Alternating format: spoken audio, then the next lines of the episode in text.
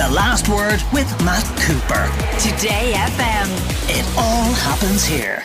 Today FM. A new report from the Drinks Industry Group of Ireland has found that over the last 16 years, one in five Irish pubs have closed, and also over the last two years alone, almost one in five closures, 349 pubs have also shut down. The worst of this is in rural Ireland. So why is it happening and can anything be anything be done? Paul Clancy is Chief Executive of the Vintners Federation of Ireland, who was also a contributor to that report, and Joanne O'Riordan. Joanne and her husband ran the Thatch Bar and Restaurant in Lisselton in County Kerry, which closed a couple of months ago. We'll get to Joanne in just a moment. Paul Clancy, you're very welcome to the last word.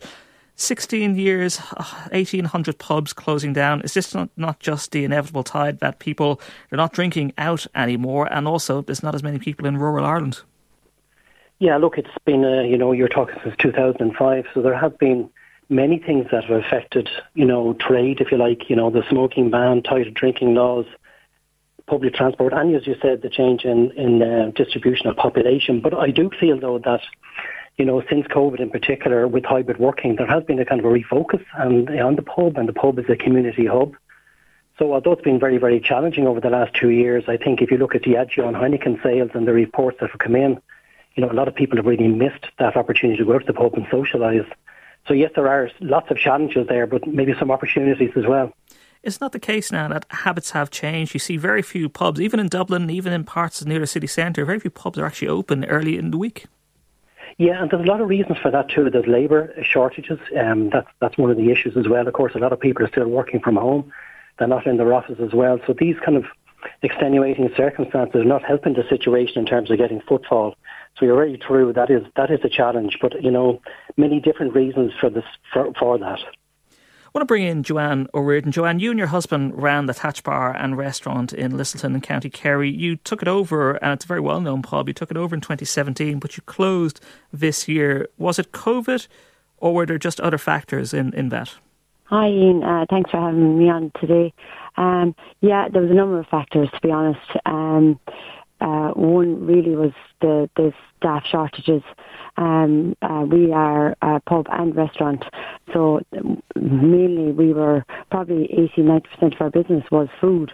And trying to locate chefs was one of the biggest issues that we found.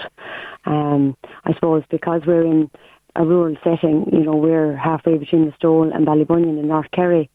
And we, uh, you know, having the being being in the countryside during the week, it, there's very little trade. So it was we were effectively maybe a, a three three day week business. So trying to get staff to work kind of three to four days rather than being able to offer them a full 40 hours a week is very challenging for, for small rural businesses, you know. Yeah, and also one of the factors was as you said you're only open for a couple of days, but you're paying costs for seven days a week. Correct. That's right. I mean, you know, you're there, you, you're looking at rent, rates, um, all um, insurance, all these are seven day week bills. And I mean, if you're only open for two or three days a week, or if you're, you know, you might be open three or four days, but it might only be two days that you've actually got a good trade to cover these bills. You know, it's it's it's very difficult then to to actually cover the bills. You know. How hard was the decision for you for you and John to close? Oh, it was an awful decision. I mean, I'm from Lisselton myself, and John is is is Kerry based as well, Tralee. And I mean, when it came up initially and we decided to take it on, you, you know, the whole, all around us, they were so delighted that we were, you know, taking it on and opening it up and getting it back on its feet again.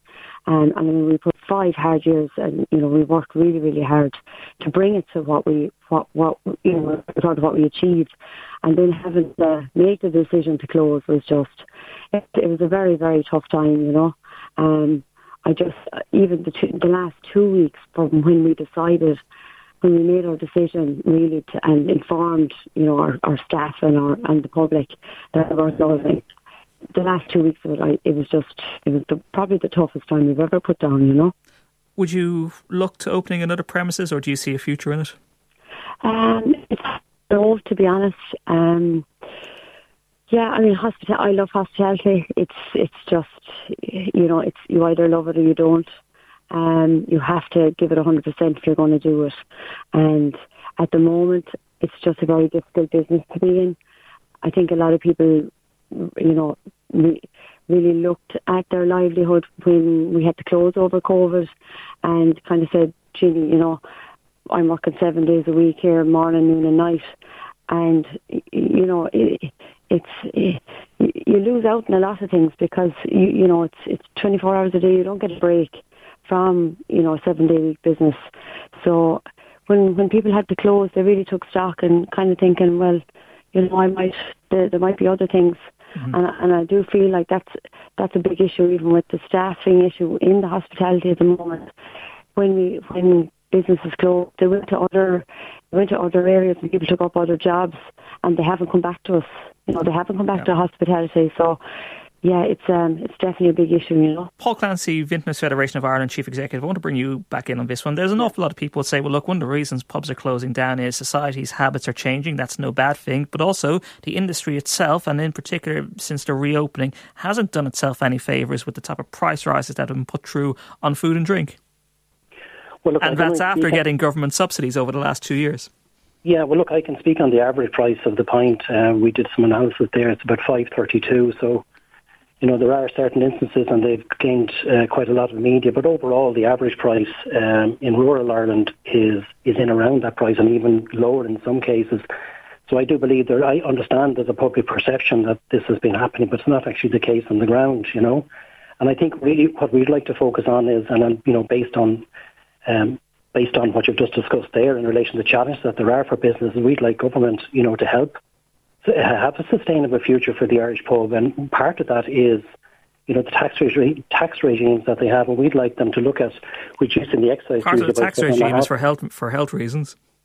Yeah, no, but uh, for the excise duty to reduce that by seven and a half percent if they can, and then budget 2023 to try and help cash flow so that publicans can uh, generate jobs and create employment and be there to support, which is a very viable and a very big tourism industry that's worth nine and a half billion every year, and the Irish pub is a very important part of that experience that the tourist and the staycationer has, and we we don't want to lose that.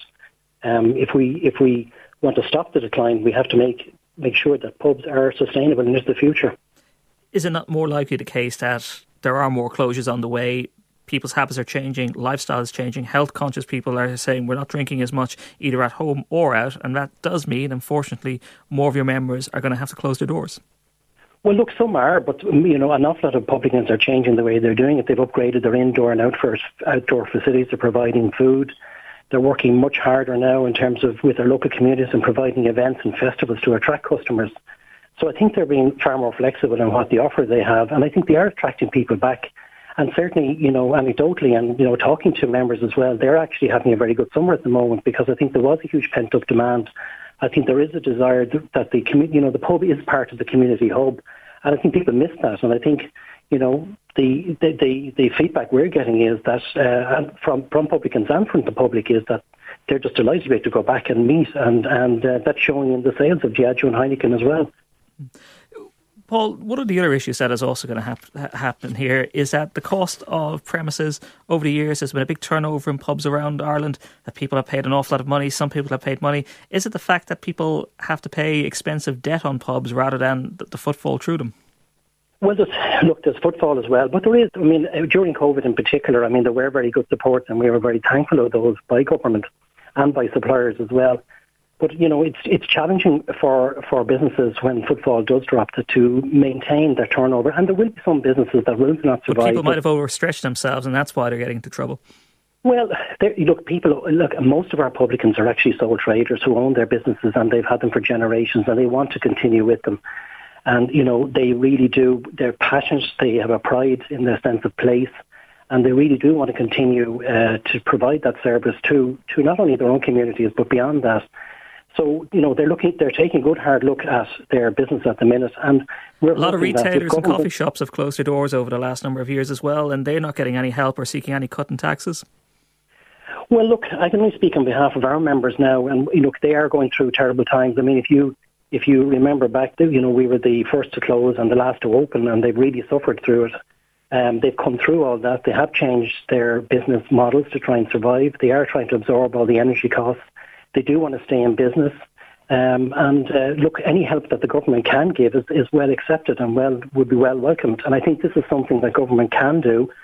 Uh, it's something that's in their power. I know energy costs, which has gone astronomically high, th- those type of things are very difficult for government to to uh, to fix with the flick of a pen. But this one, they can actually make a meaningful difference in a very, very quick and efficient way to support members, to support tourism, to okay. support publicans and the 41,000 jobs that are in the sector okay. and that contributes to the, we'll to the 270,000 in the um, in the tourism sector. Paul Clancy, Vintners Federation of Ireland, thank you very much for joining us, and Joanne Riordan O'Connor, who had to close the bar Lisselton in Lisselton, the attached bar and restaurant, a couple of months ago. Thank you very much. The last word with Matt Cooper. Weekdays from 4.30. Today